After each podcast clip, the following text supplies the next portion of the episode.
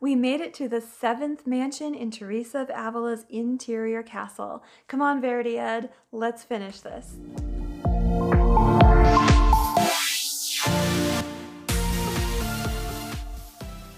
So here we are in the seventh and final mansion of Teresa's castle. If you have persevered with us and watched every single segment of this series, God bless you, and I hope that it has been fruitful in your life as well as in mine because I've enjoyed it as well. So, again, we are in the Catholic Moms Club section of Verity Ed. If you did not watch the first six videos in this series, please be sure to go back first and watch those. They are linked below in the video description. Also, even though we are finishing up today, we are going to have more great content coming your way, both in the Catholic Moms Club and just discussing liberal classical education and homeschooling in general. So, please hit subscribe and the notification bell so that you know when we post new content. We have walked together through the six mansions, ever closer to the interior of our souls where God dwells. We are reaching now the goal of all human effort and the fruit of God's grace. So, in the very center of our souls, we enter only at the invitation of God, and we find Him resting there. God, in his human face, Jesus Christ, appears to the soul in an intellectual vision. And what she means by that is in her soul, though sometimes before her physical eyes as well. And Jesus tells Teresa when she reaches this place that she has now received the grace of marriage to God Himself. That's right, you heard correctly. She is married to the Blessed Trinity, Father, Son, and Holy Spirit. They manifest themselves to her so that she is certain of this mystery as well. For the rest of her life on earth, the soul who has experienced the seventh mansion has an experiential certainty of the mystery of God and lives continually in his presence.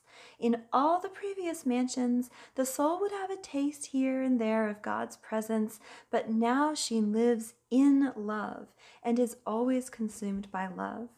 Teresa writes Spiritual marriage is like rain falling from heaven into a river or stream, becoming one and the same liquid, so that the river and the rainwater cannot be divided or it resembles a stream flowing into the ocean, which afterwards cannot be disunited from it.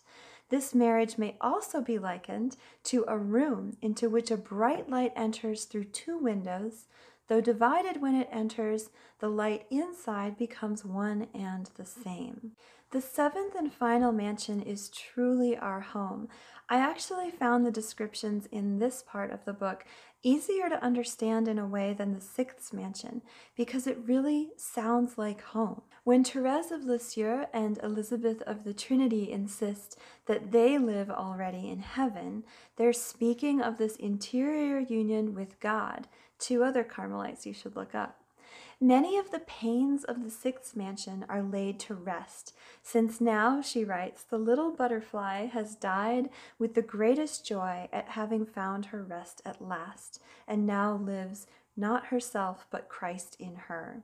The suffering caused by any remainder of self and sin in the soul ceases to be. Now, for me reading this, my first reaction was okay, well, when I get to heaven, I guess that's what it will be like. But no, the seventh mansion is for living heaven while still here on earth.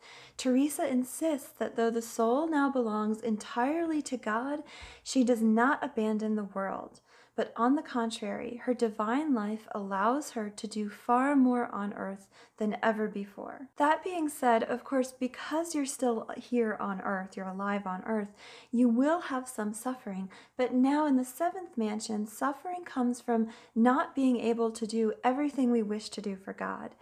Physical illness, our own weakness of mind, or persecution by others may prevent us from serving Him in every way we now can imagine in the freedom of the seventh mansion.